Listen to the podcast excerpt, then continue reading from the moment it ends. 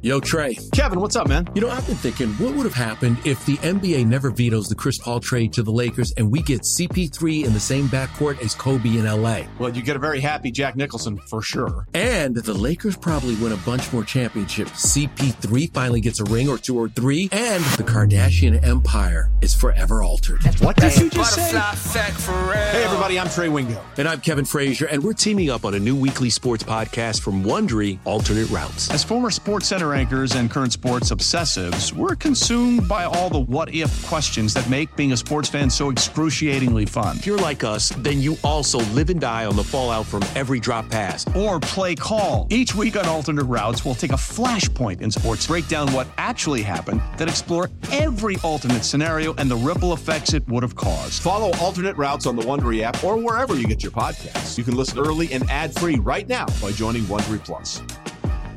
Presented by T-Mobile, the official wireless partner of Audacy Sports. With an awesome network and great savings, there's never been a better time to join T-Mobile. Visit your neighborhood store to make the switch today. And we're live. Welcome everybody here to the Lakers Lounge. I'm Anthony Irwin, joined on this fine, quiet Wednesday afternoon by Jorge Sedano, friend of the show, friend of of myself. Uh, I am lucky enough, I think, to be able to consider him a friend. Uh, somebody who, if you watch ESPN games, he's there on the sideline. If you watch ESPN shows, he's there talking about those games.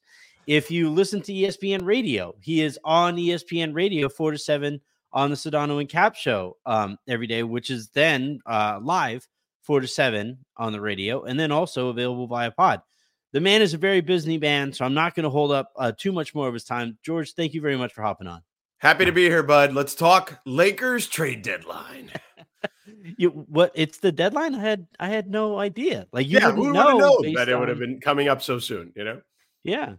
Uh, all right. So today on the show, we're going to be talking about the fact that everything is still quiet, um, especially on the Lakers front. Uh, we're going to be talking about uh, LeBron's subtweeting Oh, um, Jesus.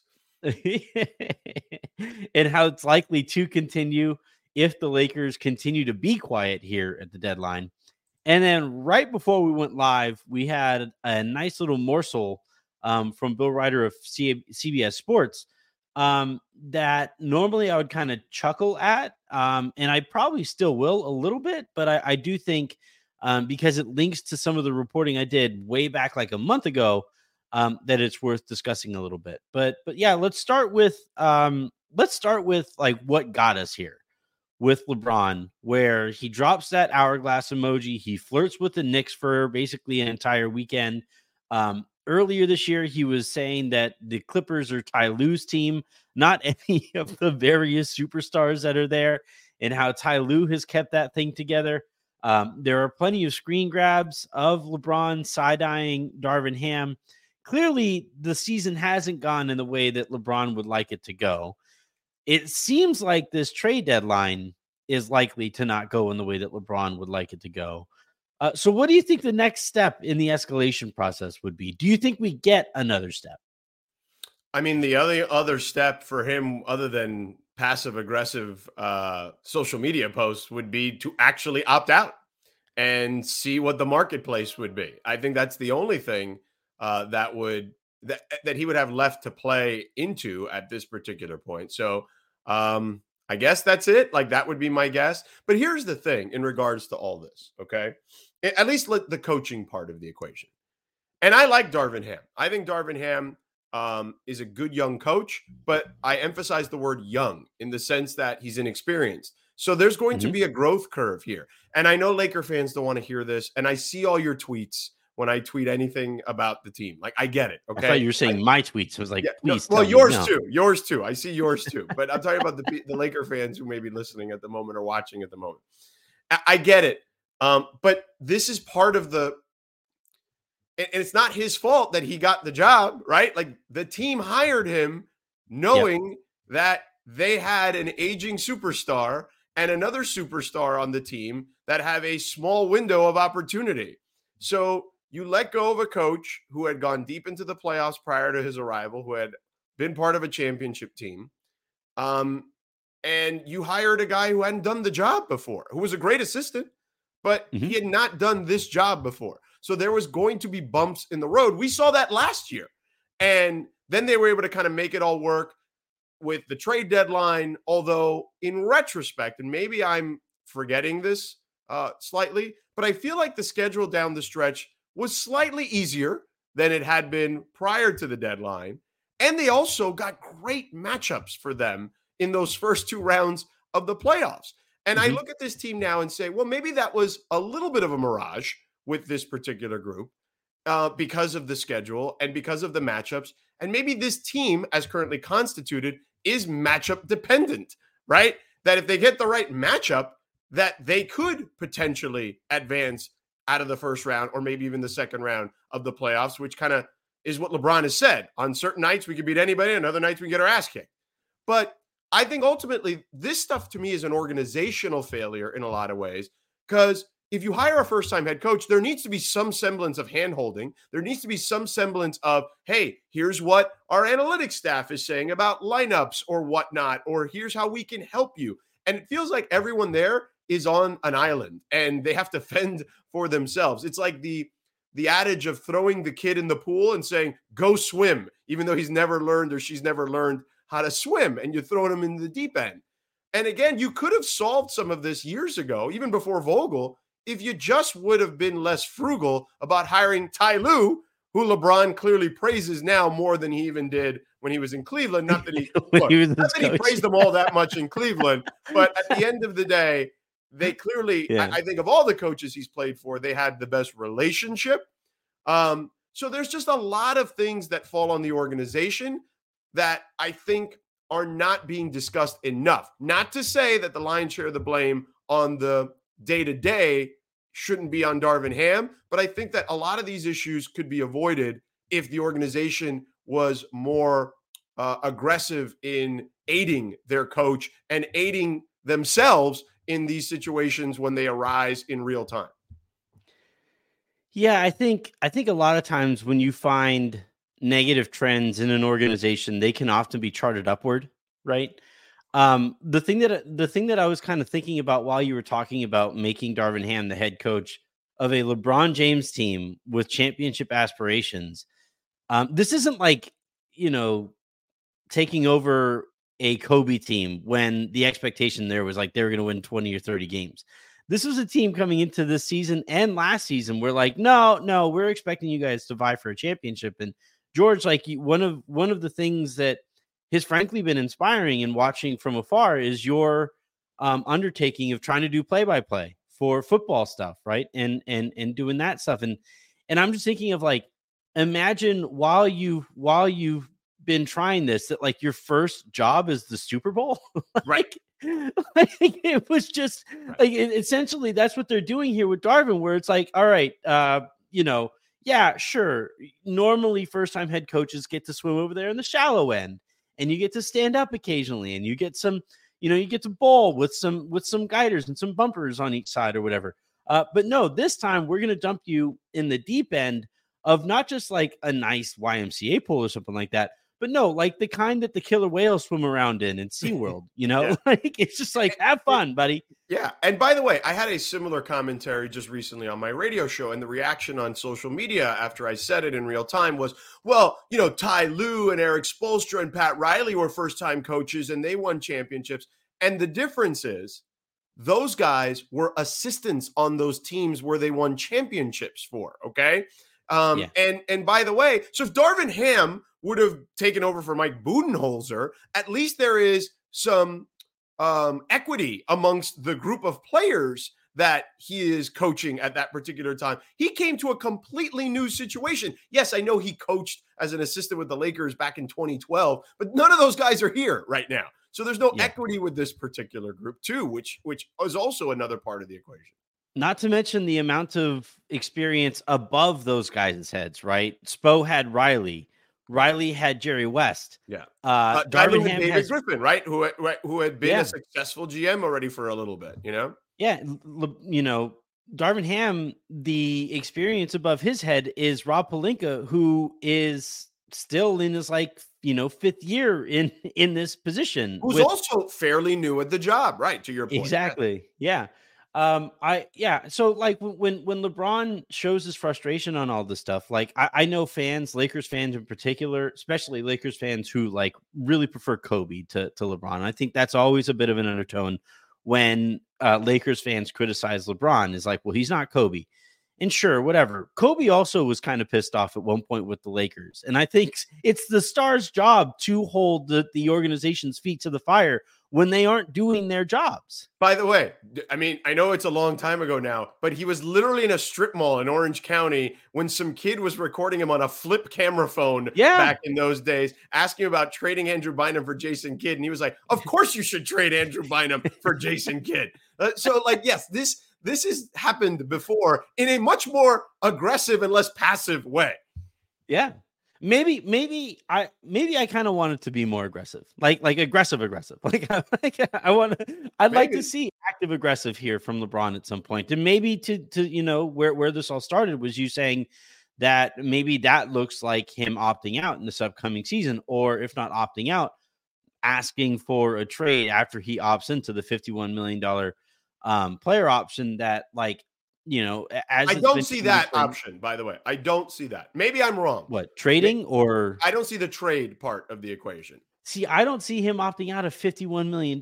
This is one of the cheapest players in the league. no, I, no, I get that part of it too. Um, I just don't, I don't think, I think the trade thing, I don't, I just don't envision it for him. Like, I don't yeah. see that as something he would do. I think if he opts in, he's staying. I think if he opts out, then, it, you know, everything is up for grabs.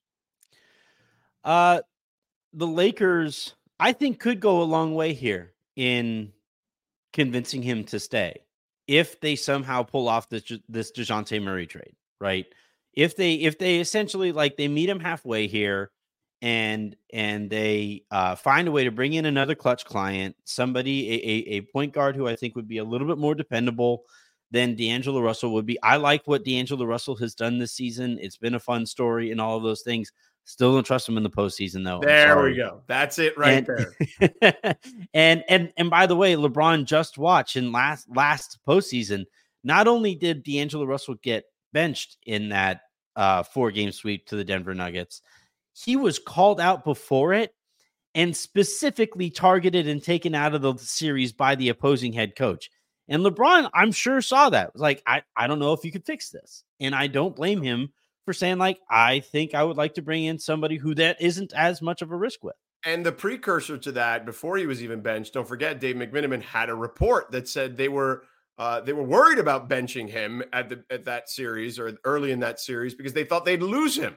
Okay, and look, yeah. if I had to guess, D'Angelo's probably tired of all this too. If I had to guess, and this is just a re- reckless speculation, you don't have to. He part. said it. He said, yeah. "I don't care anymore." Which normally, right. when people publicly say, "I don't care," it means they care. Right.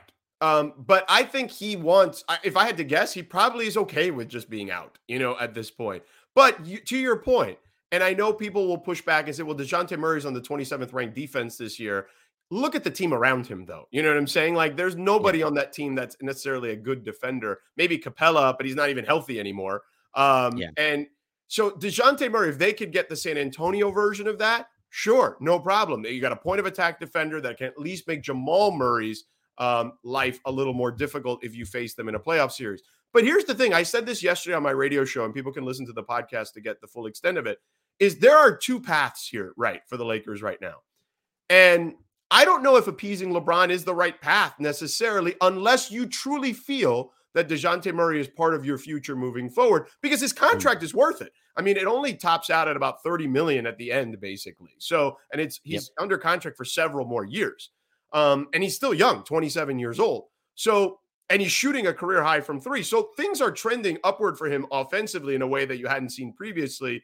And I know his previous three point percentage numbers were not great, but let's not forget, and I'm not trying to say that this is who he is, but Jason Kidd at around this age learned to shoot three pointers. He was terrible and then became one of the better three point shooters in the in the sport uh, at this yeah. particular juncture of his career. So the the path is you go with Dejounte, right? And you trade D'Angelo and whatever assets you need to trade to get Dejounte, which by the way, we don't know if they have enough assets to even get him. But I think I think you do, even without trading Austin potentially. Maybe I'm just optimistic.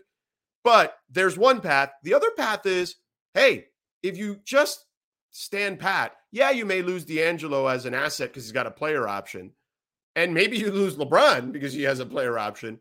But you can at least convince LeBron and say, hey, we're going to have three picks, not one pick, three picks to go get you that third player that could fit well with you and AD, or a, multitude, a multitude of players that could potentially fit with you and AD. In other words, we can remake the roster in a bunch of different ways in the offseason when we have three first rounders to give up as opposed to just one at this trade deadline. So if you can convince him of that, which isn't easy, um, I think that in essence is probably the better path long term for this team because you have to start to think at least a little bit uh, beyond LeBron, which is tough because when you have LeBron, the understanding is you have to push the chips to the center of the table every chance you get.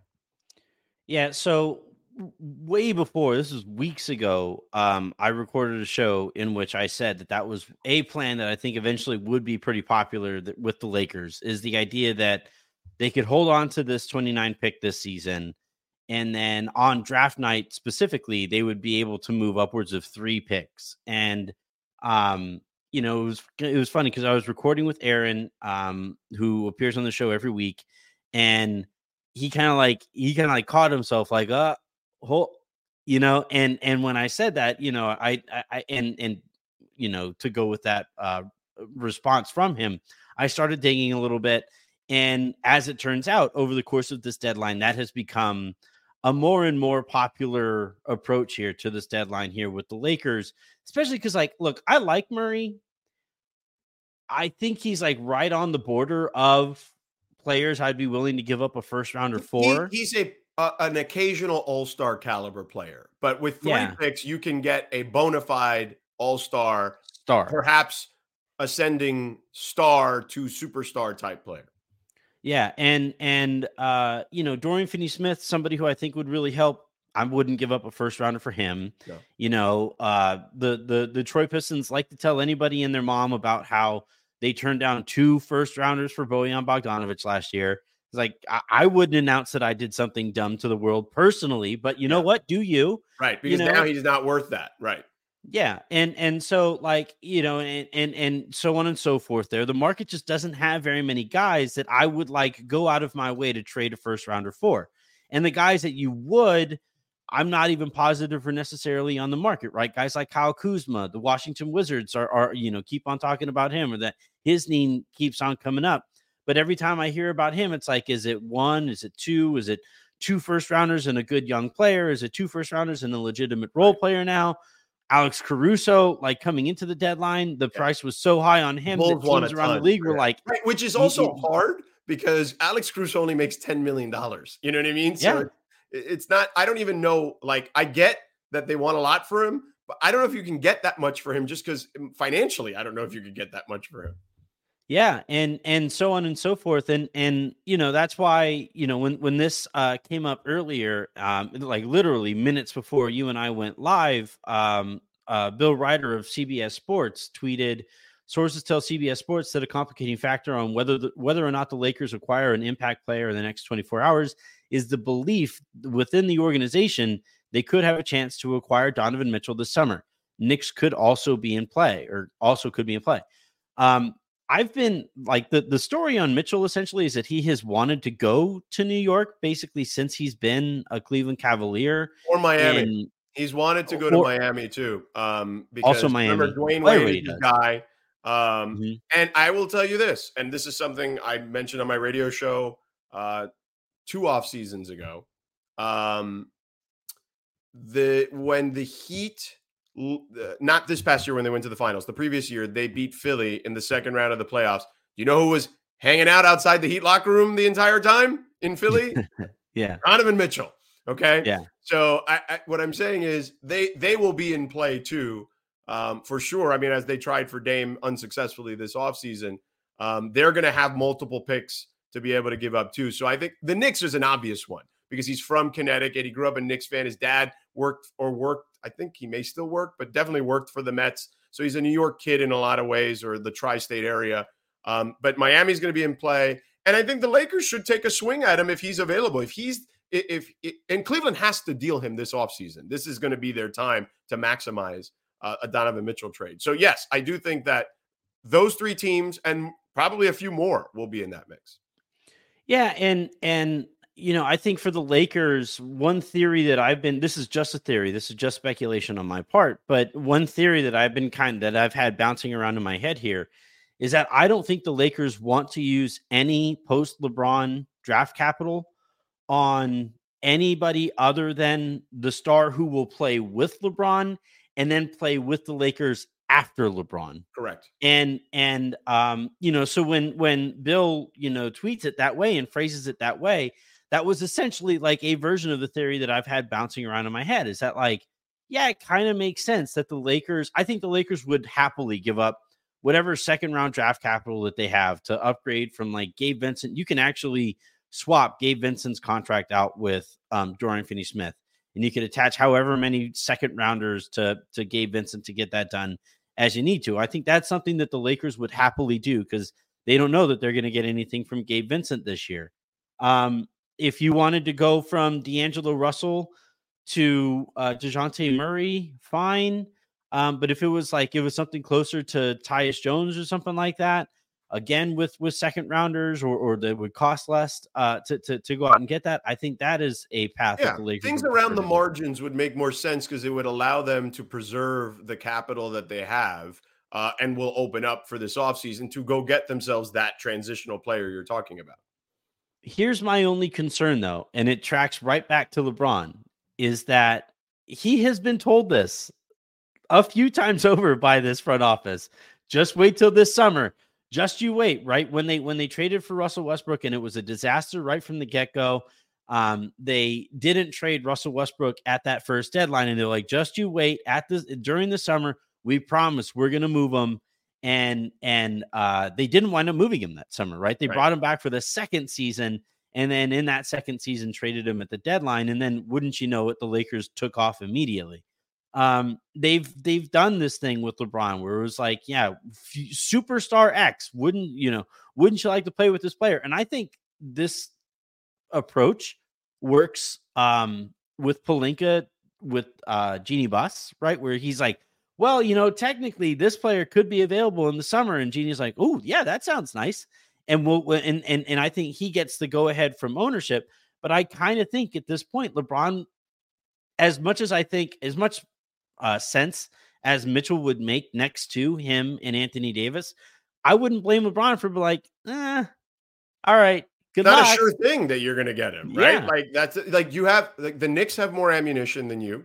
Um, you know what I'm saying? So there's that part of the equation. Yeah. Uh, from a draft, you would almost need Mitchell to force his way to the Lakers, which is not something that anybody in the league thinks is going to happen. No, he's not going to force his way anywhere. He's just going to, you know, I mean, listen, if he wanted to force his way, he would not have gone to Cleveland. He wanted to go to the Heat at that time, um, or, or the Knicks. Those were the two teams that he was most linked to back then. So he's not that guy. He's not gonna. He's not gonna upset the apple cart or whatever. You know what I'm saying? Like that's not what yeah. he does. So Cavs um, are also good. They're the two seed. Right. They also are so good. good. Um, I don't think they're championship good. I think they're regular season good, but you know, yeah, uh, we'll we'll see how that works itself out. So I do think that they know they need to maximize what they need to get for him, and this is the offseason to do it. Um, but yeah, look, I will say this, and I'll leave you with this, okay? Because I got to go here in a couple minutes, unfortunately. But yep. and thank you for having me as always. But LeBron, and I've repeated this on the radio show, and people can find it, uh, you know, on the podcast throughout the last several weeks that I've been talking about this. LeBron has given the Lakers so much more leeway than he ever gave the Cleveland Cavaliers. Yeah, it, the runway he has given the Lakers, I mean, it's incredible. Um, and Laker fans have no idea that that's been the case. Like they are not. They, I don't think they care um, because they feel like they're entitled to it because they're late. They're the Lakers. You know what I mean? But yeah, LeBron used to weaponize his contract all the time with the yeah. Cap. And every opportunity he's had the chance to try to do that with the Lakers, he's chosen to bypass that particular option. So while you you're right that you know that they they continually do this to him, he continually is okay with it, even though um, he may seem disgruntled about it. Ultimately, he doesn't take the the nuclear option with them that he at least threatened to take with Cleveland uh, in his second tenure there and putting their feet to the fire constantly uh, as he did there. He did it with Miami. like, well, he did it at the end with Miami. remember, he was pissed that um that they didn't they, bring uh, back they, uh, uh, Mike, Mike, Miller was uh, Mike Miller, yeah, was uh, amnestied, right? Yes, yeah, and and you know, I eh, by the way, again, that's what stars should do. They're the ones who were like whose legacies are on the line with this stuff. Mm-hmm. You know, like at yeah. the end of the day, LeBron is chasing Michael Jordan's numbers, and he's chasing legacy status that in stature that like we can only kind of fathom, barely fathom. Um, I totally understand why he would apply pressure. But as you said, Jorge, you do have to get going. Um, thank you very much. I, am going to stick around here. I'll answer some questions here from the comment section um, from this live audience. So get those questions in and I'll answer them as best as I can. Um, but thank you very much, Jorge. Again, you can check out his show uh, with Scott Kaplan's uh, Sedano and Kap, 4 to 7 live on ESPN radio um, as well as via podcasts. Uh, everywhere that you find your podcast, you can check them out on the sidelines for ESPN games. You can check them out on Around the Horn, all over the place, man. Thank you very much for for for carving out a little bit of time here for for us on on this tiny little show that you keep on helping us out with. No, it's a great show. You know, I love you, kid, and uh, you do a great job. And uh, you know, I know Laker fans don't love the Clippers, but you'll see me tonight on Clippers Pelicans, and next week Warriors uh, Clippers. Uh, no Lakers games on the schedule uh, until after the All Star break, but uh, nonetheless, that's where you'll see me. Thanks for having me again, bud. Take care. Have a good one. All right, so I'm going to go ahead and take some questions here from the uh, from the questions or from the comments in here, and I'll start here. So yeah, all right, they got Westbrook, and um, obviously it didn't work out very well, and that goes you know, on the docket of things that the Lakers had previous previously done for and with LeBron. I think we also need to hit this home though. They did it for and with LeBron, where Rob Pelinka was very much okay with, happy about bringing in um, Russell Westbrook, somebody who Kobe um, the whole reason Rob Pelinka has this job is because of his relationship with Kobe Bryant.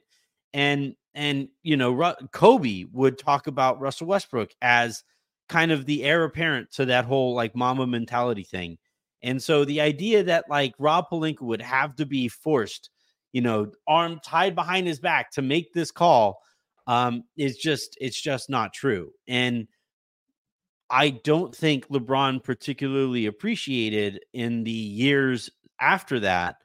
Um, you know, the idea that Rob Pelinka was like perfectly okay, making it seem as if it was just LeBron who pulled the trigger on that deal. So that's um, you know, that's something to t- take into account, even when you talk about um somebody who LeBron wanted to get once upon a time, and the Lakers did go out and get um, you know, on his behalf, but also on their own behalf too. They were happy to have Russell Westbrook. It was just a mil- miscalculation as far as what his fit would be with LeBron James and how the organization would be able to operate with Russ's $47 million contract on on their books. Um, all right, I'm going to answer a question here from Matthew. Uh, Ant- Anthony, don't you think it's better to get Murray now? They can pair him with uh, two first this off seasons rather than three first for a superstar. Um, you know what? Eh, this is, you know, had I had more time there with uh Sedano, I would have mentioned this too. That I actually like the idea of bridging that gap um and operating in in in the middle there, um, where you use the 29 pick that you have at your disposal this year, and then you use both of the picks that you have at your disposal in this upcoming offseason to further add to the roster. The problem is, and this kind of goes back to what I talked about last night, and this kind of goes uh, back to the way that Rob Pelinka just operates. He, Rob Pelinka is always going to prioritize superstars, period. That's how he operated as an agent. That is what he has done so far with the Lakers. Um, you know that that's just how this goes here with with how he does his business and how he sees the game. And like i really think that and and to the report that um bill reiter threw out there i really it, it makes a whole bunch of sense to me in part because it was something that i was already thinking about anyway but it makes a whole bunch bunch of sense to me that rob pelinka would not want to trade the 29 pick because of the potential opportunity cost in this upcoming summer. Um, and and also, you know, this is where LeBron's contractual status here matters as well, where the Lakers are probably not comfortable moving, you know, post LeBron draft capital without knowing for a fact that LeBron would be here at least after this upcoming summer. Um, and I, I, think that is something that the Lakers are are, are always going to weigh. So, um, oh, here we go. So we finally get another trade. Adrian Wojnarowski is tweeting out that uh, the Memphis Grizzlies are trading uh, Xavier Tillman to the Boston Celtics for two second round picks. Um, all right. Obviously, doesn't really affect the Lakers all that much. Although I do like Xavier Tillman, I think he will help the Boston Celtics. I thought I was really impressed with Tillman in the series against the Lakers when Memphis was really shorthanded. Um, but here's where I'll say that this is noteworthy in that we've seen two legitimate role players, um, you know, like seventh or eighth guys in, in a good team's rotation go for second round draft capital. And the more that we see these types of players move for second round draft capital, now Dorian Finney Smith would be a starter. Alex Caruso clearly would be a starter. Dejounte Murray would be a starter. So maybe the going rate on starters is first round draft capital. But if the Lakers do want to do something, um, you know, on the peripheries of their rotation, right, on the peripheries of their roster, then maybe just maybe you can add to the roster, turn Gabe Vincent into a player that you are more confident is going to help you this year with second round draft capital, and you do keep open that possibility of of using all three picks here um, this summer. Or like, by the way, I wrote this at the time for Silver Screen and Roll. Uh, I'd have to find the art, the article again, and maybe um, maybe I'll, I'll, find it and and um, write a, a, different version of it for my own Substack. But the Lakers, in in their own kind of way, have very very quietly or loudly, if you've been paying attention, they've maintained this stance that they aren't positive what LeBron and AD are capable of doing for them in regards to championships, right? Every year, like Harrison and I have talked about this now for years, where it's like, uh, we feel like those guys continue ha- to have to like prove to Rob Pelinka, hey, no, we're worth investing in. We promise we will, we will, you know, elevate the organization to higher highs if you just give us a decent roster. And it's always Rob Pelinka who's just like, well, we'll see, you know? And um, that's why it's so frustrating that the two opportunities that LeBron and AD have had with even decent rosters, sensible rosters, you have a title to, to, to show for it and a trip to the Western Conference Finals to show for it. And um, you know, if I'm those guys, I'm I'm sitting here saying as well, oh, can, look at what we've done when you've given us decent tools to work with. When you know, when, when we've had like decent ingredients, we've actually made some really nice meals for you. And and the fact that like I, I do sense that that is going on in in a way here again where it's once again it's it's Rob Pelinka like having to weigh the idea of trading a 29 first or holding on to that first rounder. Um, it does make me wonder if like even if that star does become available this summer, like what would be that definition of a star? Would the Lakers maintain that it's a very narrow perception of that? And would they just ride out these LeBron years? Like that's been, I know that this is a very kind of dark image that I'm painting for everybody here, but it is something that it's on my mind. And and their actions kind of point towards it, where it's like, I kind of think that they have been surprised at how long LeBron has been this good for.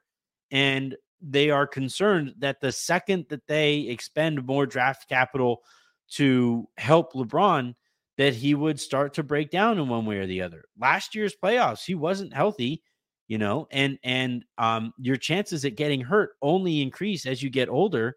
So the the the Lakers might be sitting there thinking like let's hold on, let's keep on keep as much of our powder dry as we possibly can um and maybe prepare for the post LeBron years because there's no telling at this stage of his career when that might be. You know, every science and father time to this point has has um pretty like linearly uh you know showed diminishing returns on superstars here um, and LeBron is very much the exception. And I do kind of wonder if the Lakers are kind of looking at that and saying, like, well, until when? Because at some point, Father Time is going to win, right?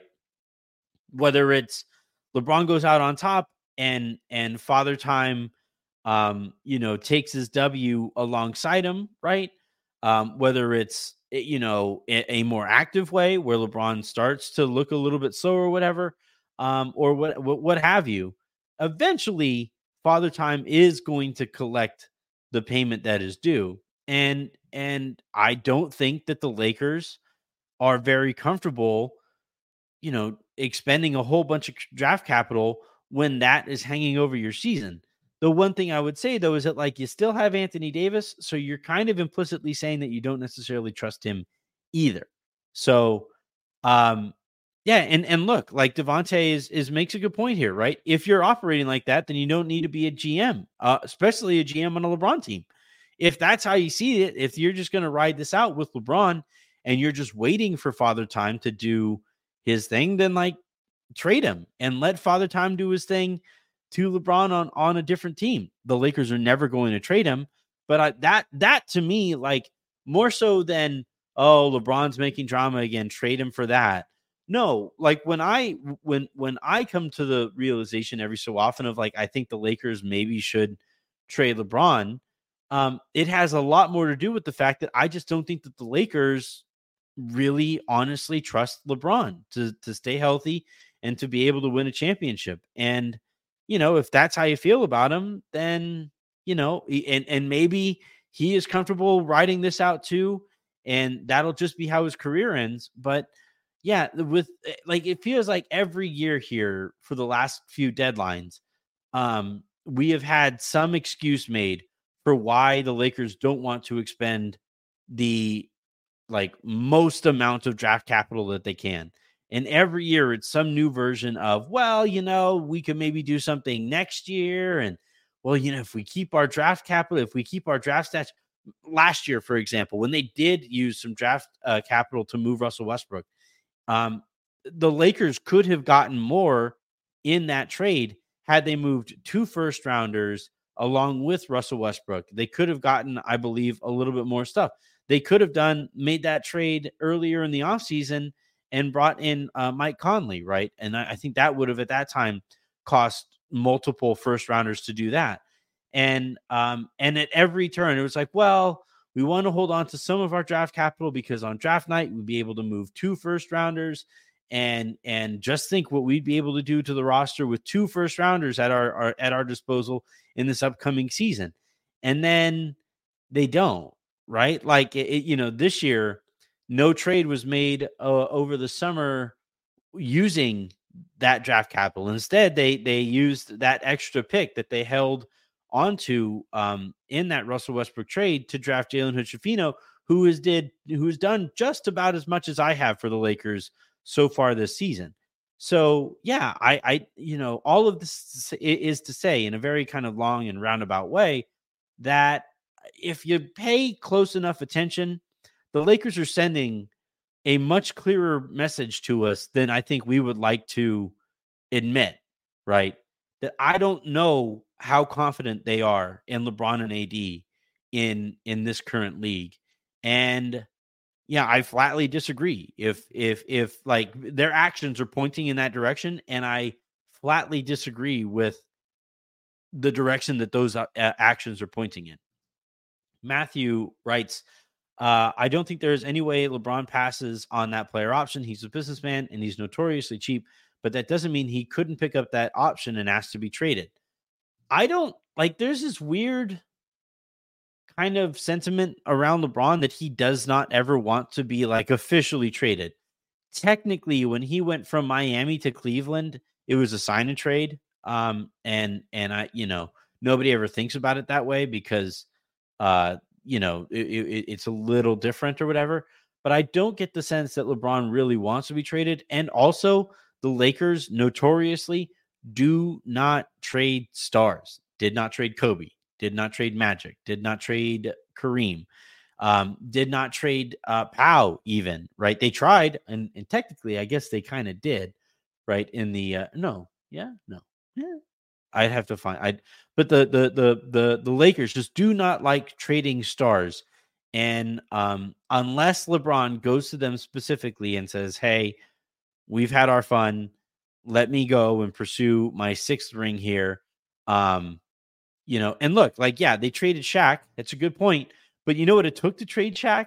It took years of fighting with Kobe, of showing up overweight, of demanding um, uh, you know, giant contracts as he showed up weight uh, overweight. He had the whole um he was a headache, man. Like we always forget this. We always think it was like, oh, Kobe forced him out. And I think there's some of that to it. Like I do think uh Kobe probably went to them and said, like, hey, it's either him or me.